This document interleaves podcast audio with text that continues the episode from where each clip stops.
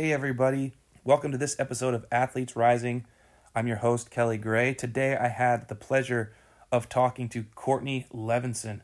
Courtney's a sport and performance psychologist consultant who specializes in delivering mental skills training for teams and individuals. She works with parents, she works with coaches, she works with teams to help them navigate the highs and lows of competitive sports with their kids. She played Division One soccer at U C Berkeley. She has created and produced a film all about a woman's journey to getting an A license, uh, a UEFA A license, um, and she has founded a company called Women in Soccer to build a global community supporting women in soccer. Um, in this conversation, I think you guys are going to love it. We went all over the place. We started with her love of the game, how she found it growing up in the East Bay of California, in the Bay Area, uh, in Fremont, um, all sorts of of great people that helped her along the way. Um, we talked about some of the business of youth soccer and positives and negatives that we've seen. Um, we talk about the club that she's involved with in New York. Um, and then we get into some of the challenges she came up with through her own journey of soccer, um, trying out for the pro team, tearing her A C L at that moment, and then having to reevaluate her life and figure out, how do I get through this to get to where I want to go? Um, and then and then we talk a lot about what she's doing now with Women in Soccer um, and her documentary series, uh, Coach. So please sit back, relax, take this one in. This is a really good conversation, uh, a long episode, uh, but man, what a joy, and definitely a guest we're going to have back many times because there's just so much to talk about. Um, so enjoy. Today's episode of Athletes Rising is brought to you by Cinch. Cinch is an A P I-driven sports management platform that simplifies the registration and management process for parents, coaches, directors, and organizations. No more jumping between apps or websites trying to figure out where all of your kids' information is. Cinch puts your entire sporting life in the palm of your hand. Do you or your organization run any kind of camps? Cinch is going to be your answer. Download the app, register your organization, create your camp program, and publish. It's as simple as that, all done from your tablet. Now any parents can search and register their players directly from their phone. You can manage all of your registrations, communications, finances, and even marketing all from your tablet. That's right, Cinch is a mobile app. So as an organization, you can have it with you out on the field as well as at home or in your office. To learn more about Cinch and all that it has to offer, visit the website at cinch h q dot com or download the apps from the App Store and Google Play. All right. Hey, everybody. Welcome to this episode of Athletes Rising. We have Courtney Levinson on the line with us today. Courtney, welcome. Hi. Thank you. Um, so, yeah, let's just jump on in. Let's let's get into your story. And um, first and foremost, let's talk about how you found soccer. Uh, my brother.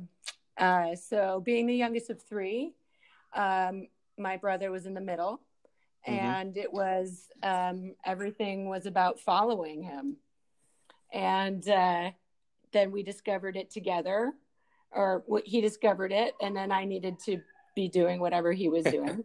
Of course. And then um, it was really, we really shared it through our entire youth relationship. It's very special. Um, he was part of, we're from Fremont, East Bay. Mm-hmm.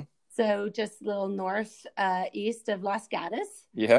And um, uh, we had the, ra- the like random opportunity to play for Hugh Kinnear's club. Nice. Which was Dominic was all the yeah. rage, and Damon was a uh, my brother, and um, Johnny Kinnear were great friends, and so yeah.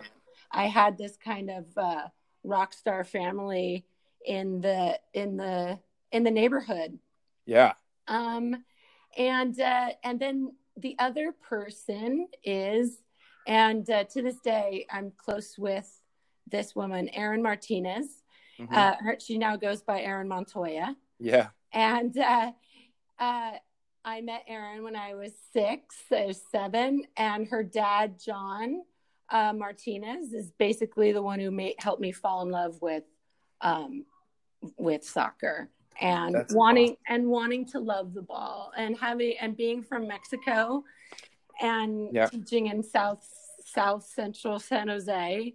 Um, it was a totally different experience than um, my Fremont experience, and um, having access to looking at the way those players touched the ball, moved off each other, played ticky-tack, like yeah. two pass minimum. It just became how Erin and I would just like run the table, and it was just so fun. No, that's um, awesome. So wow. yeah, my brother and um, the Martinez family. So those are my two pivotal things. And, you know, it was joy. It was uh, yeah.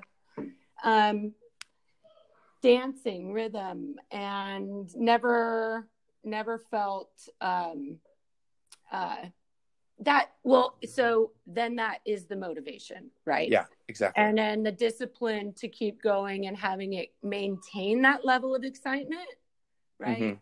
Because if it's too easy, it's boring. And if it's too hard, it's too frustrating. Yep. Um, so you're kind of like just kind of inching along that developmental path. And yeah. uh, having my brother and having um, the Martinez family in like the earliest stages was um, super pivotal. Like at what time? Well, first of all, during that time, did you play a lot of other sports as well? Um, not formally. But mm-hmm. everybody knew how to swim. Everybody rode a bike. Mm-hmm. Everybody got around on their bike. Um, so, and then like other things that were just natural to the way I grew up. Mm-hmm. Um, and then wanted to be a tennis star, but, you know, always hit the ball too hard. Then like, you know, just kind of casual, but yeah. never, no, the door was never closed. Yeah. Right. And then, um, and knowing very early, like at nine, that soccer was, was where I wanted to go, but yeah. I liked the other sports too. Yeah. Um, and the friend side, the social component, um, is also super important. Um, but yeah. then, you know, and then I think middle school is when you start to, is when I started to hone in on what I wanted my schedule to be. And it was, and it was just, and it was just soccer. But in high school, then it's like, okay, I can't play soccer in the fall. So, yeah. or what am I going to do after school? I'll play yeah. tennis, you know? Uh-huh. And, um, you know, had that other, those flex those other muscles in a way. Right. And, you know, how tragic yeah. that we're asking kids to just bypass all of that.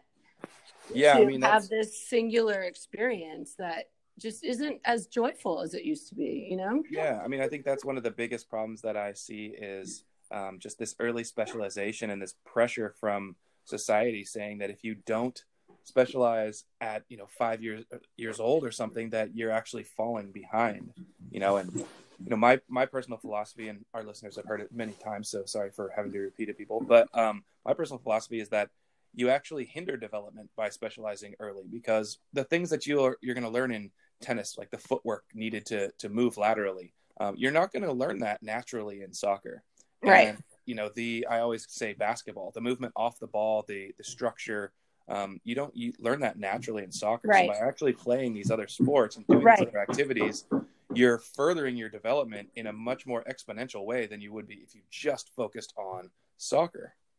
You know, it's it's early, like I think um, after I got my master's in sports psychology in my mid twenties, I was still mm-hmm. trying to play, and I came out the gates running like, why isn't research being applied? Yeah. Yep. And I had to get like, you guys will run into all of these factors where research is just completely ignored. Yep. And it's like, okay, I think that's then what leads people to becoming entrepreneurs, because yeah. they need it to be done in a way that that applies research, right? Well, yeah, I mean, that's that's one thing that um, I've run into a couple of times as well. Like one thing that I think is hugely important in um, in team building is the psychological and personality makeup of your players. And right. there really isn't much for formal uh, research on that and how it translates at various levels of play. Right. Um, and that's one where, you know, I was, I think I was complaining to my mom about it, and she's like, well, go do a PhD on that. And I like, oh, yeah, that please do. Please do. But, well, no, let's come out with a curriculum that empowers coaches well, it's, to, it's to like, do it on their own. And it's just like, they're just yeah. not trained to know how to, it's like, you kind of, it's like, oh, cool. The personalities gel on the team. Huh? Yeah. Shoo! Yeah, exactly. Exactly. And once you enter, once you come up against like, you're like, okay, I've had like four or five of those kinds of teams. This is so yeah. easy. Then all yeah. of a sudden you have a challenging player and you're like, oh my God, this is so disruptive. Well, you know, that's the experience that I had with, mm-hmm. you know, throughout many of the teams that I've played on is a lot of times that disruptive player ends up being the best player. And it's so hard for a it's coach. Such a, it's such a, like, it's such a Shakespearean drama, right? Yeah. It's because like, you have like, to, oh, you know, he's such a jerk. You have to like, you have to sacrifice I the, know, the, right? the team totally. For the player to be on the field. And if you actually take the player off the field, the team actually does a lot better. And so it's, yeah, it's, it's a chaotic thing, but it's, well, it's, um, you know, nobody's, Par- parents in particular are not prepared for like socially awkward situations where yeah. everyone's like, oh, we all know what's happening, but we're like, you know, yeah. it's, it's, it's taboo. It's like, okay, we're not in a realm where we can kind of speak freely about what our thoughts are. It's about yeah. what's happening in front of me. And I think yep. that, that kind of intimidation and like culture of like, Uh, science, like conceding to it, right? Yeah. And then that also is like, that's also what leads to, you know, the S B F Cs and the and the Brooklyn cities creating themselves. Because yeah. then you self-select your parents. Yeah, because totally. You set your totally. own norms and you're like, okay, if you're going to be that parent, there's plenty of clubs for you. Exactly. Yeah. I mean, and, that's certainly and, what we've found with yeah. S B F C. Right. We have, because we started from zero, we didn't inherit anything. Mm-hmm, we mm-hmm, we had this mm-hmm, group of parents that found mm-hmm, us based on our philosophy. So right. it ended up being, it ended up getting rid of, from my perspective, a lot of the the parent issues that I had had at other places that I had worked. It's crazy. And so the toxicity, and now, the toxicity, yeah. and like the um, the projection.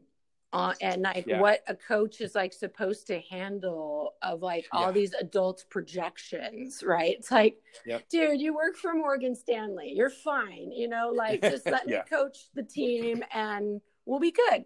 But they just, mm-hmm. you know, they just, there's, there's so much of, there's just so much of it, you guys. So you have yeah. to go out. So what you did is you created your own culture. Yeah, right. Exactly. And exactly. it's like, who knew you would have to be in such a situation where you knew where you could, but also like being able to hire the coaches who can then uphold what yeah. you guys need them to uphold.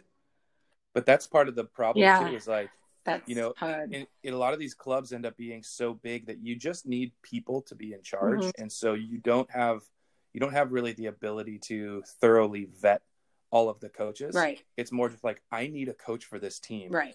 Who can I find that's right. willing to do it? Right. It's a know, weird for what I'm gonna pay them. It's it's kind of a weird like the last like it's not professional, right? Like well it's like it's tried to be yeah. made professional, but it's but it's difficult because honestly yeah, it's transient. It, it comes down it's, to well it comes down to financials. Yeah, true. A lot of things, right? It's like the the field costs are the biggest thing around here and um which is disheartening right. because like that money shouldn't necessarily be going to the fields or at least not as much of it. It should be going to the educators. It should I be know. Going to the like, coaches. Shame you know? on, shame on city, whatever. Right. Well, it's, it's like, yeah, I don't even know, know who is it's, in charge. It, it's like, when the school districts. Yeah. And you're like, okay, that just goes into a big well. You know, why yeah. not have some yeah. tax break for them where it's like they give it to you guys for free? It's, you know, there's so much that yeah, can no. be done. I hate these are these archaic things that keep yeah. clubs just mired in like kind of are like stagnant, right? Yeah, just kind of stuck in, yeah, it, stuck in the system. Stuck in yeah. that in that middle place. My my Well, let's um, yeah, go ahead. Let's let's jump back to yeah. your youth playing career and just kind of sure. let's, let's go to the the time where you realized, um, you said you were about nine when you just decided you wanted to just do soccer. Where was the time that you realized that like this was going to be something that was going to be a huge part of your life and that you were like really good at? Um, great question. Um, I, I was a freshman in high school, mm-hmm.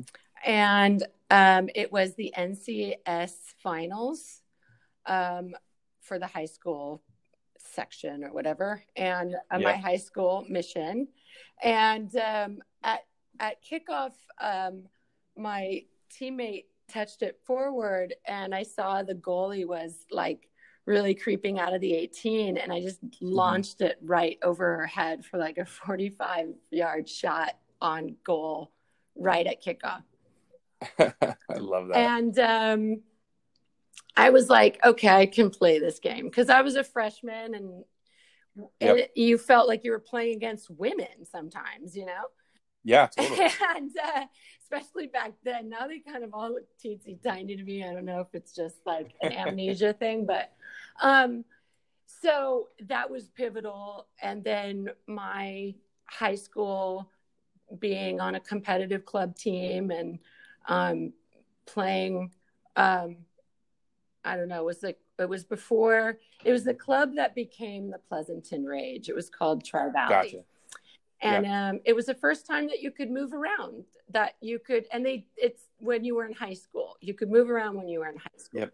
So the borders from um, San Ramon and Danville and Pleasanton and everything came down and um, they created, um, you know, a high school team that would go and play it against other clubs that did that too. So Sacramento yeah. down to Almaden and then Los Gatos, of course. So, um, mm-hmm. so that's when it really became, you know, when you're going that far on weekends now at fourteen, fifteen, sixteen, you're, yeah. you're pretty focused. And that's, yep. that's, um, that's what led me to, um, getting recruited by Cal Berkeley, where I met your, mm-hmm. um, well, I'm much older than. I met her a lot later when she was a Bear as well. Um, yep. So I went to Cal and um, was excited to, um, I was excited to be at Cal. I almost went to Virginia.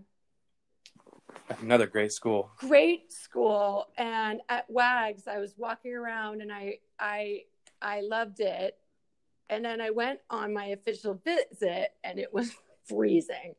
And I yeah. was from the Bay and I just wasn't ready. And it was like evacuation area. And I, I'm like, uh-huh. oh man. And you know what? It was um, East Coast ball is so different than West Coast ball.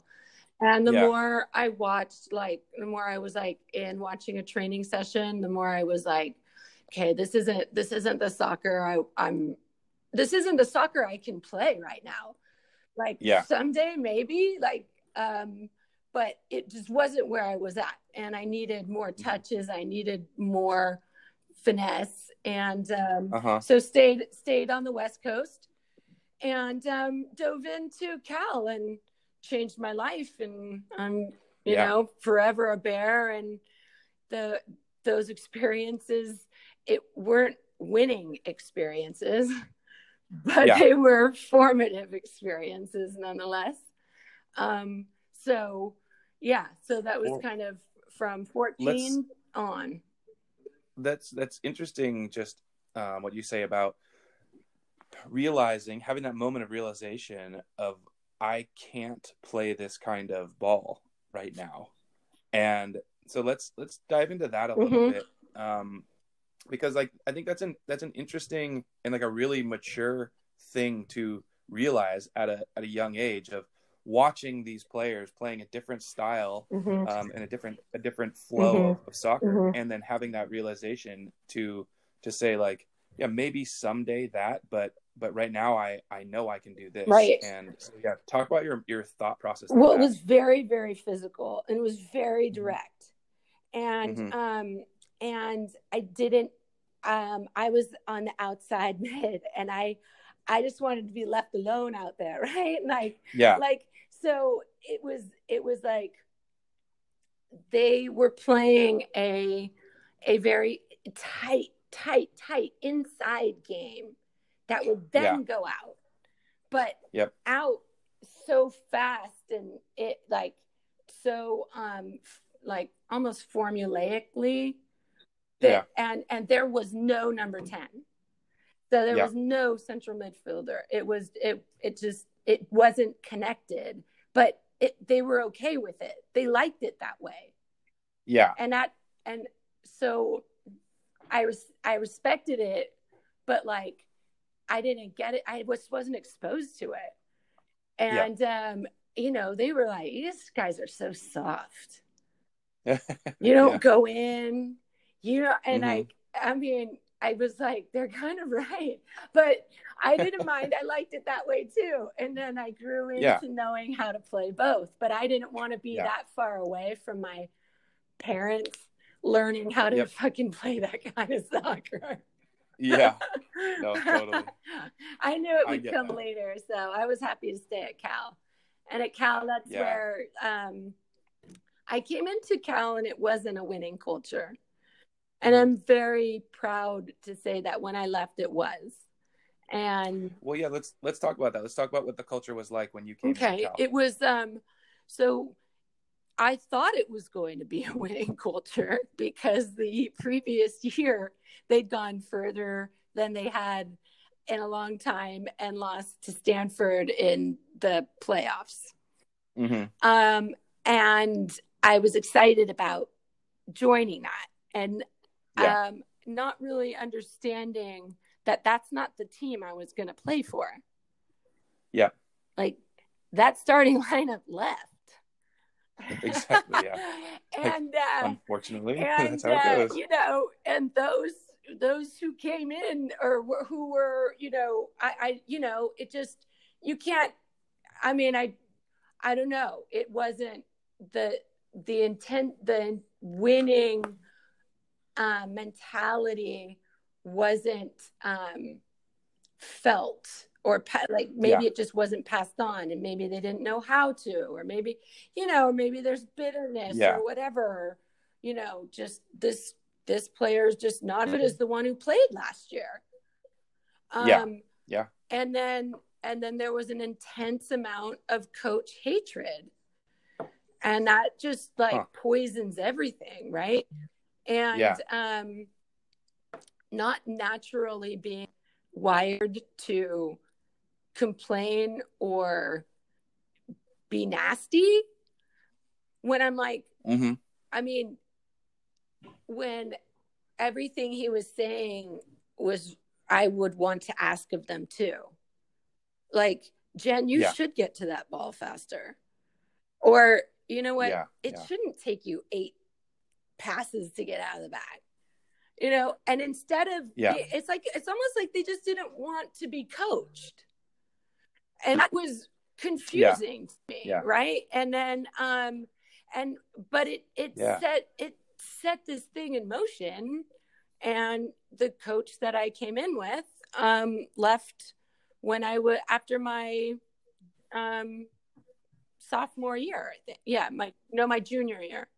Mm-hmm. Um, and, uh, it was, and then a new coach came in, and he, and, um, he cut a bunch of, cut a bunch of players and recruited a bunch of different players, and, yep. and then changed the whole mentality of what his culture was going to be, you know? And unfortunately that previous yeah. coach didn't have the skill set to approach those players and go, we need to work this out, because my job's more important yeah. than you being, com- than you're complaining.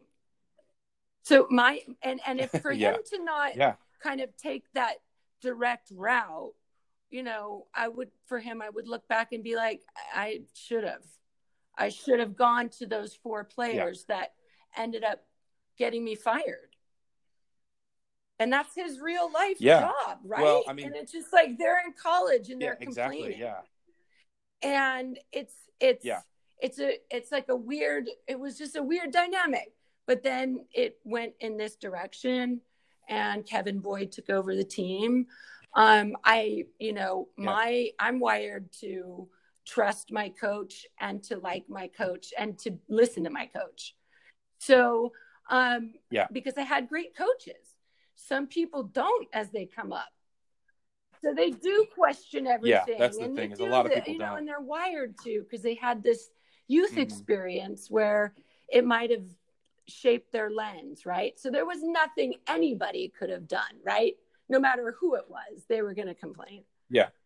That's that profile. And yeah. that's that's that toxicity of club soccer that you hate, you know? And these girls, like, they were from the surf and one was from...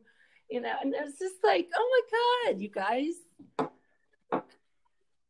Well, it, unfortunately, it's like, I worry that we get, we're getting back into kind of that frame of things when you have these parents that have kind of um, fought these battles for kids um, through their entire point. youth careers. And then these kids get into college and they have no idea how to handle it. And nowadays, college coaches, I mean, it's a it's a big time job, and college coaches, they don't have time for any of the complaining. Right. They don't have time for any of the nonsense.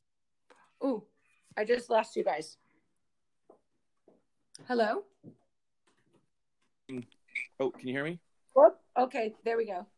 Um, okay, for, I'm back. Through the youth game, we're just not really like preparing our players for that next level, um, and and I would argue that it's even outside of sport in itself.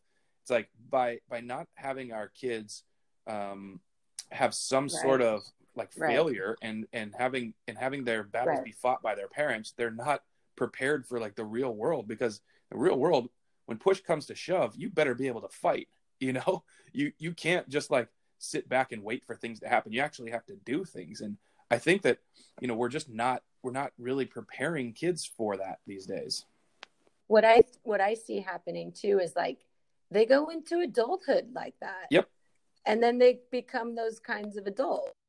Yeah, exactly. And it's just a way, because it's like you said, it's bigger than mm-hmm. soccer. It's kind of like their entire lens, and this is one mm-hmm. arm of yep. it, right? And and um, and it's such a it's such a disservice, yeah. right? Like, man, because she didn't want that yep. put on her. Yep. You know, nobody does, and like no no parent. kind of means to, yeah. I think, but shoot. Yeah. Anyways, so yeah. Um, I'm sorry. So, so how did, so what were some of the things that um, Kevin Boyd did to change the culture and turn it into that winning kind of culture? I mean, I know you mentioned that he had cut a few players, and sometimes that's all it takes, but was there anything else that really stood out? Yeah, he, he just taught us X's and O's in yeah. a lot, in a, in a lot more clearer way, and and how how to play formations mm-hmm. against different teams when we needed to play different formations, mm-hmm. and why and why yeah.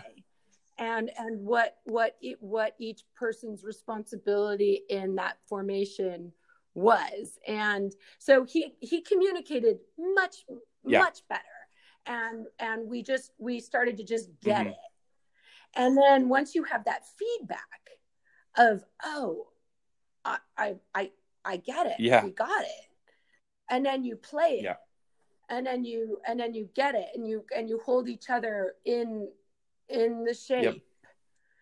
And then, so that feedback loop of creating success, and then, you know, and like who was going to communicate how that shape Interesting, yeah. changes, attacks or defends, how that communication sounds. And, you know, I've heard, I've heard video of myself, like, in games, and I'm like, oh my gosh, who am I screaming at? Like, it's so humiliating. I'm like, oh my God, how did you enjoy playing with me sometimes? I'm like, that's funny. I, I'm like that cool person off the field, and then on the field I'm like, yeah. oh, not all the time, but you know, usually when some kind of expectation that I couldn't control wasn't yeah. being met.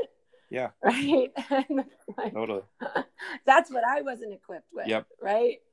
And, um, you know, so, so, but yeah, he, he taught us how to play soccer in a much better, more cohesive way. That's interesting. Well, I think that's, you talk about like the communication piece and how that was, sounds like one of the biggest and most important pieces. And like, so I, I see that and like see the bridge into, you know, post soccer or, um, you know, call it the, the business world or, you know, just after that. And mm-hmm. that still being the same lesson that needs to be learned from people is, you know, the importance of the right kind of communication and the right kind of leadership and, you know, the respect up the, up the chain of command and, and all of that. And so I, I find that fascinating that it's like you, once that structure is put into place, then the culture changes and, and it, uh, it did, it, to- it totally yeah, and shifted. It makes for success. And then, and then it's like, yeah, it makes for the success and, and the vision is yeah. supported and,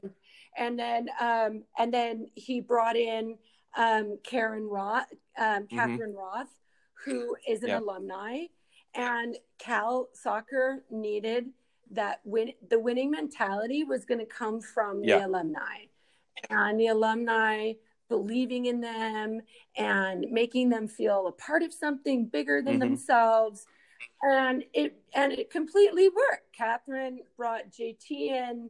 And J T became the assistant coach yep. with Kevin, and they really built a dynasty that they should be really yeah. proud of. And there's thousands of women who've benefited from it. Um, so that was the, and then so J T bringing and Catherine bringing in the female coaching side. That those were my first two. My mom was my high school coach, so I did have a female yeah. coach, but I never had a. Um, like, you know, a formally competitive female coach ever yeah. in club, O D P, not at the regional level, um, ever. So this, this, that was my first experience with it. And, and that's, so when I, when I graduated, I, I wanted to play in the pro league that everybody yeah. was saying might happen. So I planned on, I just started coaching yeah. and playing and um, started playing with this semi-professional team in yep. Sacramento and spent a good amount of time um, in another winning yep. culture that um, was a super formative um, part of my life. And, and, you know, the other part, um, having that moment in the earliest yeah. U S A to try out and tearing my A C L. Oh, gosh. And it being uh, it being something where at the time where I was like, I'll just come back yeah. from it, right? And um, started that journey, and that journey included sports psychology. Mm-hmm. And because that was outside of Cal, it was all, the rehab was all on my own. Yeah. There was no, there was no golf yep. cart, like yep. taking me back and forth to my apartment, yeah. you know, um, with ice. Yeah. No, there it was like, how, oh my God, I got, there was nobody like rubbing yep. it out or like hooking me up to the STEM machine. You just have to. So I had never, I was one of those kind of like, I thought I knew how to work yeah. hard. And then there was a whole nother level of discipline and hard work mm-hmm. and processing and to um, get back to um, game shape. Yeah. Well, and it, through an A C L, it's, it's excruciating um, because it's, because it feels slow. Yeah. Yeah. And it sucked, but that was the part where I was like, you know, that coincided with like getting into my graduate program. Yeah. And so the sports psychology side of, okay, so the process goals, the long-term goals, yeah. right? Just getting bent, get it. Okay. Let's get to one hundred, one hundred two degrees today. Yep. Like, like, let's just do it. So that helped me shift it. And then I said, okay, this is my career. Yep. And I moved into coaching full-time and yep. running clubs. Well, let's let's go back to that moment of like tearing your A C L and, you know, the thing that you've dreamed about doing your entire life, playing pro, all of a sudden is like put on hold or put into question. So what was your what was your mindset in that?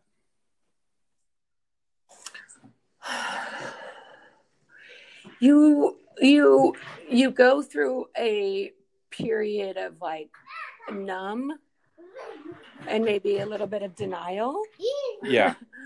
um, and then, and then you just, sorry, my four-year-old. Um, and then you, and then you've got to get to work, yeah. you know? Um, well, you have this whole, like, you know, it's excruciatingly painful. And then you, this, this thing that descends on you is like, whoa, I really tore my A C L. Yeah. I mean, now. I feel like there has to be this depression that sits, you super. know, super, and, and super so like, depression. How do you, or what did you use to like basically get out of that and, and get back on track? Hmm. Um, I used a lot of yeah. music, and I used a, um, I used a lot of different modalities, um, where I was, um, fortunate enough to be renting a pool mm-hmm. house, and, um, I would get into the pool and just sprint in yeah. the deep end. And I had access to this pool whenever I needed it. And that water therapy really, really worked. And, you know, visualization, yeah. because when I'm in doing the sprints, it's like you're chasing yeah, down totally. a ball, or, or you're running, you know, you're somebody is like behind you running yeah. something, you know. So using visualization um, while I was rehabbing was a really big um uh it benefited me the most. Was there like was there like um, a moment when yeah. you when it just kind of switched from like the depression to like, oh, I, I feel good and I feel I see like this light at the end of the tunnel? Yes, there was. And it and it really it it it, it does come down to the physical therapist that you have to see a lot in the first like in the first yeah. three weeks. You have to go, you have to go a lot. And, and so that interaction, um, is, is really important because you have a relationship yep. with this person. Yep. Right. And so mine allowed me to process, but wouldn't let me yep. victimize. Okay. And it, it, especially because there was absolutely nobody around me to blame it yeah. on, right? Yeah, totally. Like, it wasn't somebody else's fault. And um, he and and sensed sensed when, and because when you want to be able to like process and not rush me, yep. he just wouldn't talk. Yeah. And then I would come out of it, and he would talk. Yeah. And I, and so there, anybody wouldn't talk about that. Yeah. Right. Yeah. And so I, I saw that as like, okay, because nothing's permanent, right? It's like, you're in that state, but you move out of it. Yeah. And you, and you want to acknowledge, okay, you, you, you've moved out of yeah. it. And I could, and I could go from his sessions to then my pool session yeah. or this session. And like, you know, I'm so lucky, like I had a great job that allowed this flexibility yeah. for this to happen. Um, but, uh, but that's with coaching too. And, you know, it's like you work around yep. it. I could be on the field um, and, and do my thing, just not interact, but I could still do my job. Yeah. So that helped too. So when I could get back to the field, I could have the, the, the feedback of we're glad you're here. Yep. Right. So it does come in stages, you know, you do, there's a process to, gr- it's grieving, yeah. you know, it's like grieving exactly. the loss of your professional sports career, yeah, you know, no. and, um, and then you could, you're like, okay. And you go through your grieving process mm-hmm. and, you know, you, you, once you're in that other feedback yeah. range, you're, you're good. And you know how to talk about it, and you know how you know where you're going. Yeah. Um, and then there's then there's reentry, right? Yeah. So reentry brings its whole other, um, you know, fears with it, and it it does come down to the rehabilitation and confidence in it. Yeah, that's um, that's like the, yeah, the interesting one with, with reentry is, um, I feel like you, you are going to go through again, that little b- bout of depression because you think you, you've been looking forward to this for so long. Then you think mm-hmm. that you're going to be where you were before. And then you have to realize that it's, you're just starting the journey again. You know, it's a, and it's like, it's such a powerful character arc because how much it's like, it's part of the human experience, right? Yeah. It's not, it's not, and, and kind of test seeing what you can, what can happen on the other side. Yeah. And so much of it is how we're wired and our response, right? Yep. If our, the response is you came in and you tried to do a whole bunch of stuff and the response wasn't good, you're like in a feed, negative feedback thing, yep. right? So if you came in and you're wired to see what you're doing as part of the success, mm-hmm. like, sweet, I'm even just having this thought right now. I'm here, I'm on the field. Yeah. I'm good. It's good. You yeah. know what I mean? It's like, it's two people have very different lenses with yep, that. Right. Yep, totally. And it does come back to that kind of like victim versus action. Yeah. Um, and, um, and, but they, you know, then you also have the other profile of obsessive uh-huh. and you can't, you can't be obsessive either. Yeah. Yeah. Um, cause that'll put you, you know, an obsessive comes with this all whole other sort of baggage, you know? So I was neither. Yeah. I had a great rehab guy. I, tr- I, I, I trusted him. Mm-hmm. He didn't, he made, it, it was like, don't go in if you haven't prepared for a tackle yet. Yeah, exactly. You know, go in and have him, you know, hold a medicine ball and, and tell him how hard you could go. Yeah. And then, you know, do five sets. Yep. Um, then it's like not weird when you have to go and do it against the teammate. Yeah, totally. Right? Totally. You're like, it's just the medicine ball. But you have, so it's daunting because you have to put in a lot of time with the reps, like I said, of those medicine balls and everything. Yep. Yep. But it's like what ends up happening on the other side of the reps, just like with the mastery program with Technifootball, mm-hmm. it's you're like a different player. Yeah. No, I, I agree. I mean, I think the, the repetition is hugely important there. So the, the the the pressure to get back faster. Yeah. It just it's so it's so unnecessary, and it just messes with players' minds. Yep.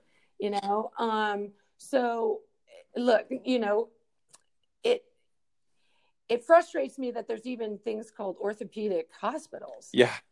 Like, like, why are you an orthopedic sports medicine person? Yeah.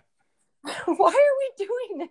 Why is there an entire field dedicated to a, dedicated to allowing kids to over injure themselves? Yeah. It's it's really bizarre to me. Yeah. And um, anyways, I uh, I feel for these kids that have to endure that kind of. You know, if I was twenty-five. Yeah. What if you're fifteen? Yeah. I would not be having this conversation right now, right? Yeah, no, I mean, I have a, a player um, that I used to coach who tore his A C L his senior year of high school. And, you know, it, it, it's been difficult for him, but he's about the most positive person in the world. It's been difficult for him because he has those moments of depression, and it's figuring out how, how do we work through this in order to get to the other side and continue his dream of playing soccer. Right. Right, right, yeah. right. And it is it is challenging what his brain is is having mm-hmm. problem with. Mm-hmm. Challenging it, but not judging it. Yeah, exactly. And that's that's where parents get really, it's really true. That's where a third party is really helpful. Yeah. Because a parent's been faced, you know what I mean? A parent's just so mired in it. Sometimes they don't see it yeah. clearly. They just see the behavior. Yep, of course. Um, and so having a third party be able to, um, help them, help them challenge it without feeling like they're wrong for even feeling it. Yeah. Right. Because the shame of the depression is really what we're in totally new world of opportunity for you to be working with a high, with a teenage boy yep. who wants to talk to you about his depression. Yeah, yeah. When you were in high school, you it wasn't even something that we were, we thought we needed to talk to yeah, about, exactly. but we probably did. Yeah. No, you're probably, we probably right. lost teammates who like yep. had anger control issues mm-hmm, or, you know, whatever. And you're like, God, he would have been a great player if he didn't get in his own way sometimes, you know, oh, yeah. like all those, all those kinds of things just need to be challenged without judged. And that's such a fine skill yep. of a, of a coach and a, and you need a, you totally need a village. Yeah. So what's good is that, that player and his parents are into the village. Yeah, totally. And don't judge it or feel weird about yep. it or want to troll it yep. or, you know what I mean? Yeah. Like bash it online. Yeah, like, exactly. God, you know? Well, let's, um, let's jump to, crazy things. Let's yeah. jump to kind of what you're doing now and, and how sure. a lot of these lessons um, have helped you in what you do now. Well, the, when I left California and coming to New York, I started a, running a girls' club that was attached to a very well-established competitive boys' club mm-hmm. called Downtown United Soccer Club. Yeah. And I had a good experience in the beginning. And then what took me out are the typical things. Um, of toxic parents. Mm-hmm. And I was starting family and just doing a new chapter of my life. Mm-hmm. So I said goodbye, but on totally good terms.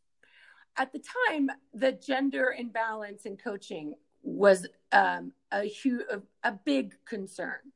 Yeah. Now, fast forward to two thousand sixteen, when I re-entered youth club soccer with Brooklyn City Football Club, mm-hmm. um, it was a straight up crisis. Yeah. And uh, we in Brooklyn and New York, um, fortunately, the young female players don't have um, the kind of institutions that you guys have in the Bay. Yeah. It, it, it's just not the same. And they just don't exist all the way through high school mm-hmm. for them. And it's just built differently. There's less fields. So you have to hold on.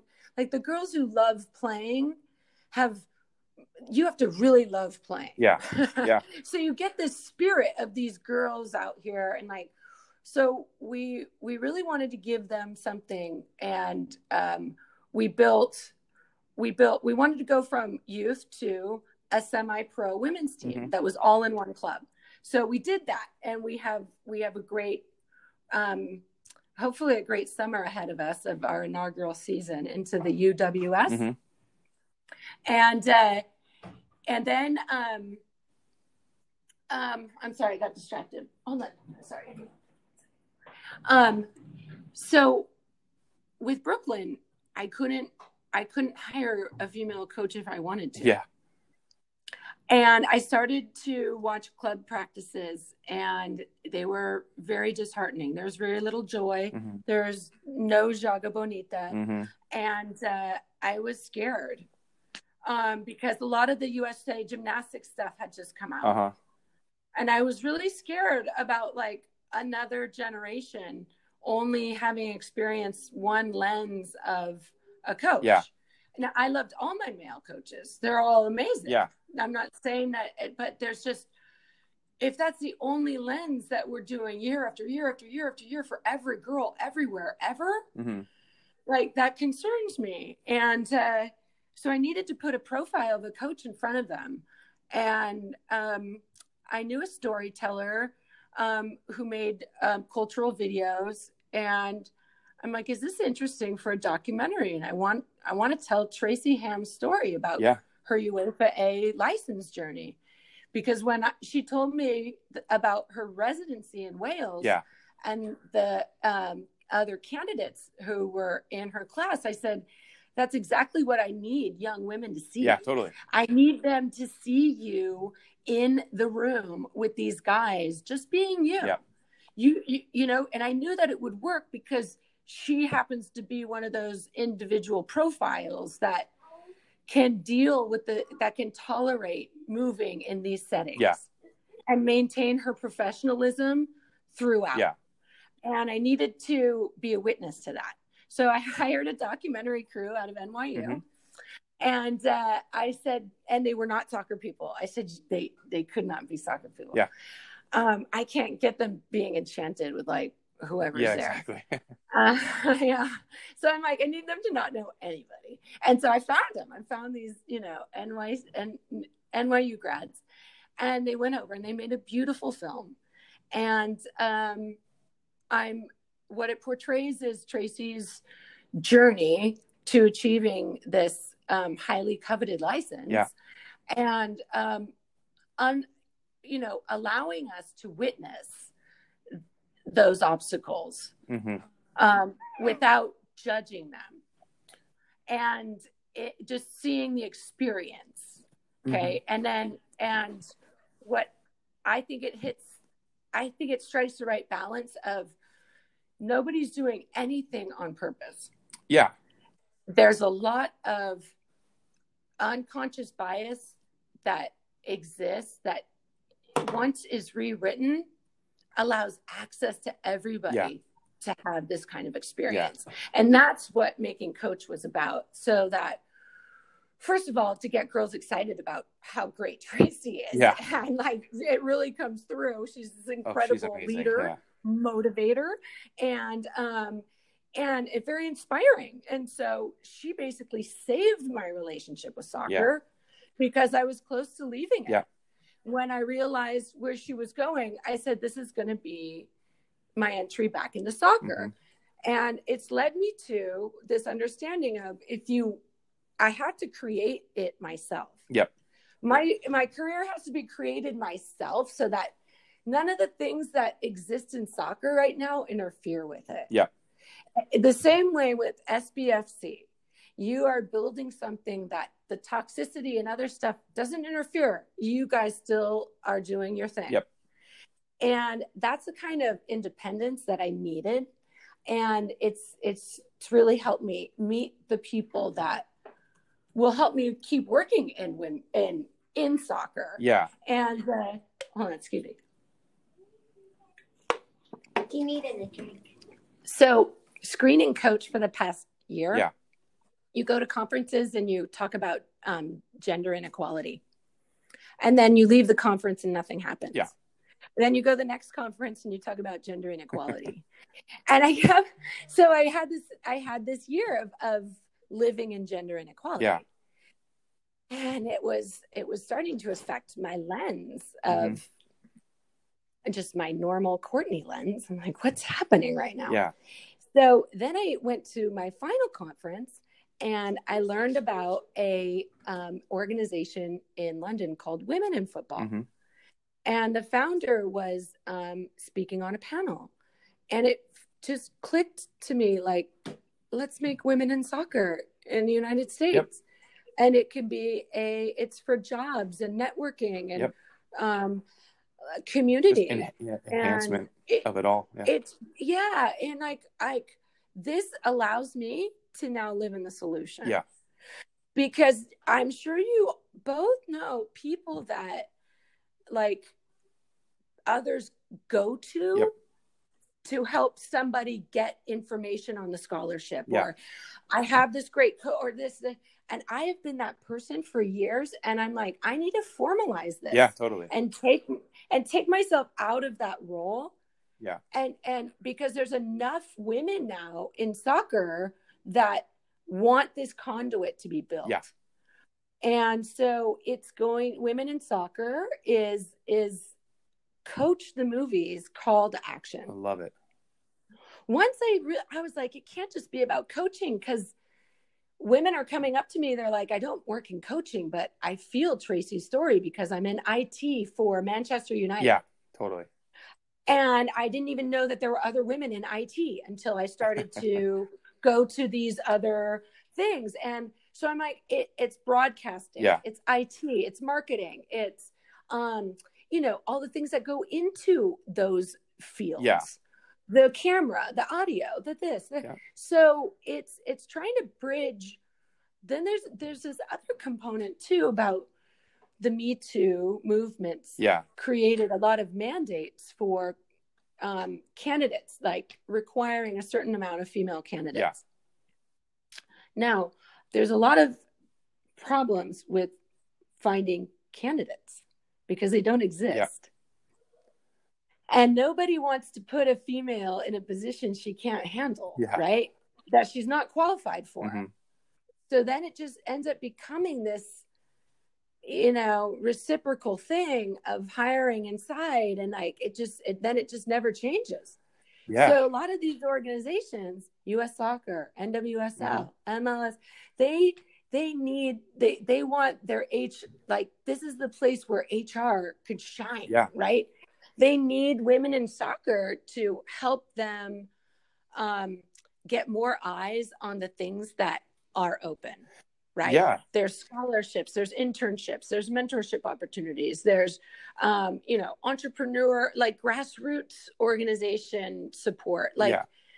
you know, once that kind of understanding of how diverse um, and inclusive the network is, mm-hmm. um, that's, that's the vision that I see where, you know, female footballers in, in the Bay Area has like pen pals with Brooklyn City football players, yeah. you know, or, or something where it's fun, or in the community meets you where you're at. You don't have to have played. Yeah.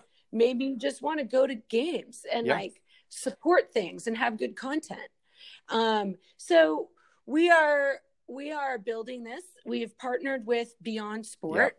Beyond Sport is a great, great organization in the sport for social change sector that I want women in soccer to be a part of sport for social change yeah. and dive into all of those partnerships that come with them too. Yeah.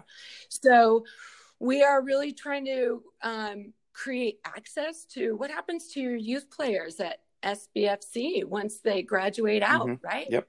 They become members of Women in Soccer. Totally. And if they want to go into coaching, they, they have a pathway that's laid out for them. Yep. They have an online educational resource. They have, they, maybe they want to go into starting a grassroots organization like female footballers. Yep. Okay. Cassie can be their mentor, yep. you know, like all these different ways that the community wants to interact. Yeah. It, it it's like, that's, that creates the participation, that long game, you guys, I want this league to not disappear. Yeah. And it needs the stability of this, of, of, of not just female fans or like, you know what I mean? Well, it like, needs the, it, it needs, needs the this... culture behind it in order yes, to support yes. it at all the various levels. And exactly. that's what, and I believe that struggle. Culture is there. It's there, but it's not Let's... united. Yes, it's not so united. We are totally stronger. So that's that's what Women in Soccer is going to do, yeah. and it's a free membership, and it will have um, the membership will include the benefits of the different platforms on the website, yeah. community events, and um, and the different the different ways to be involved. Um, and it, again, it. It feels like I'm part of the solution instead of complaining about the lack of female coaches out there. Yeah. Yeah. And that, I can't even tell you how good it's like not waking up and like going back into fire every day. Yeah, totally. Cause like, why isn't this changing? Like, oh my gosh. Yeah. Okay. I can't do that.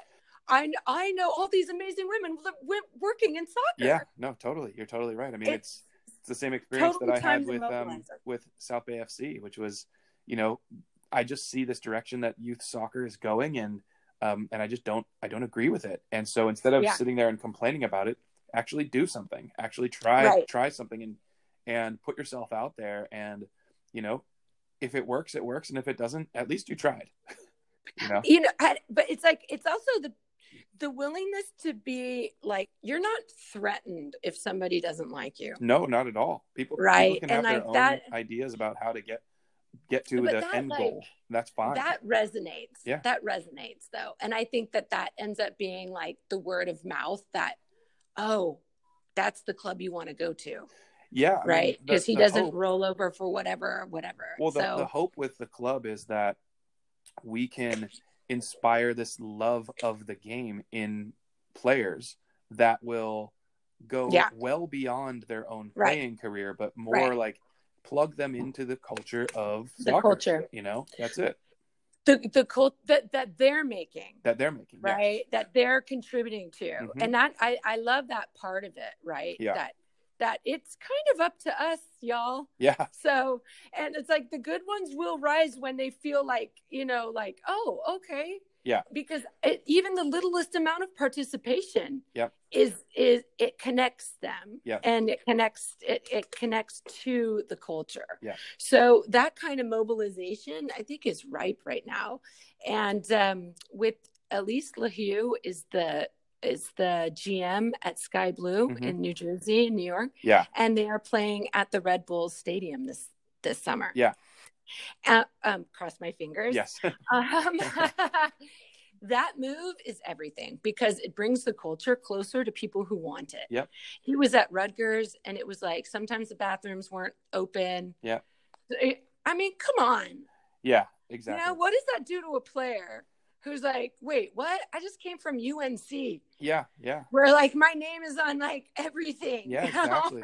I mean, and now I'm at Rutgers and I'm knocking on the door to like. like but these on. are these are the steps that need to happen in order right. to raise the level of the game. I mean, I think you you would ask, or you'd say the same thing. Or the, the players from M L S in the early days would say the same thing. I mean, I certainly had experiences like that, even playing with the Earthquakes, True. where you know True. we were our locker room was a trailer. My college locker room was way better than my pro locker room. And that's funny. And, and then we would have to drive, you know, ten miles down the road to training.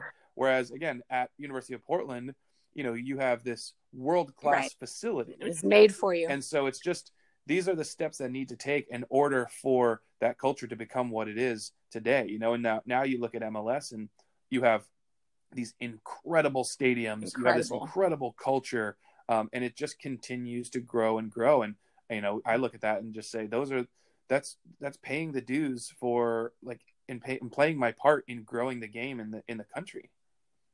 That's awesome. Yeah. I'm so happy. That's so, what a great trajectory that you got to see. Exactly. Exactly. You know, and, and personally experience and, yep. and know that like people worked their butt off to get it to where it is of right course. now. Right. Yeah. Yeah, right. But, and the all the behind the scenes stuff. But it all is it all starts in that love and that enjoyment. Right. Because if you didn't love and enjoy it, then you wouldn't put up with all of that, right? And right, so, right. Those players in that trailer were like, "All right, but now let's was, go play." That was with the Earthquakes in oh five, and oh, that shit. trailer was it, you could have put us anywhere. It could have been, you know.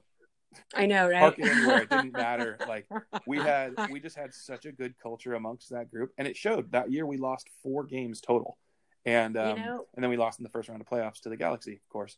But um, but you didn't take the trailer with you to any of the games. Right? You, you, you just you just brought yourself, and you stepped but on the pitch, and you're like, was, I love this. It was just bigger than that. It was like, yeah, you know, here's sure. here's the situation. That's great. We don't really care about it. We like being with each other, and the, so the culture was what was so important. And, and we kind of had this mentality of, we're going to be this very blue collar team. We don't care about any of the nonsense. We just love to play the game and we like to work hard for each other.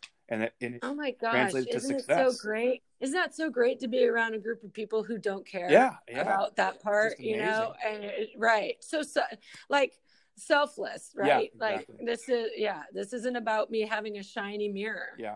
Well, this is about, you know, um, being connected. Let's, yeah, please. Let, we could talk till three o'clock in the morning, but I can't. well, I, we all have kids running around, so I'll let you get back. Exactly. Well, yeah, let tell everybody where they can find out more information about you and all the various projects that you're working on. Well, um, we are in our earliest stages of Women in Soccer. Mm-hmm. You can visit women in soccer dot org. to sign up and um, receive about our launch date information. There's also the handle at Women in Soccer.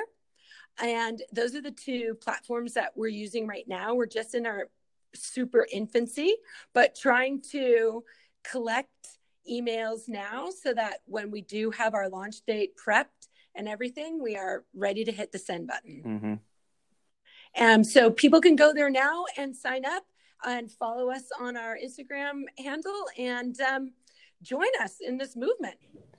Um, that is awesome. So look, Courtney, thank you so much for coming on Athletes Rising. What an amazing conversation. I'd actually love to have you on again, because I feel like, as you said, we could talk for the next ten hours without a break. I would love to come on with Tracy sometime. Yeah, no, okay? That would be we, amazing. She has some great stories about Wales. We love breaking it down. Well, yeah. You, I mean, this is an awesome platform. Thank you for inviting me. Yeah. It's humbling to be a part of this community. And I'm, um, I had a great time, obviously. So thank you so much. And I look forward to our next conversation. Awesome. Thanks so much. Okay. All right.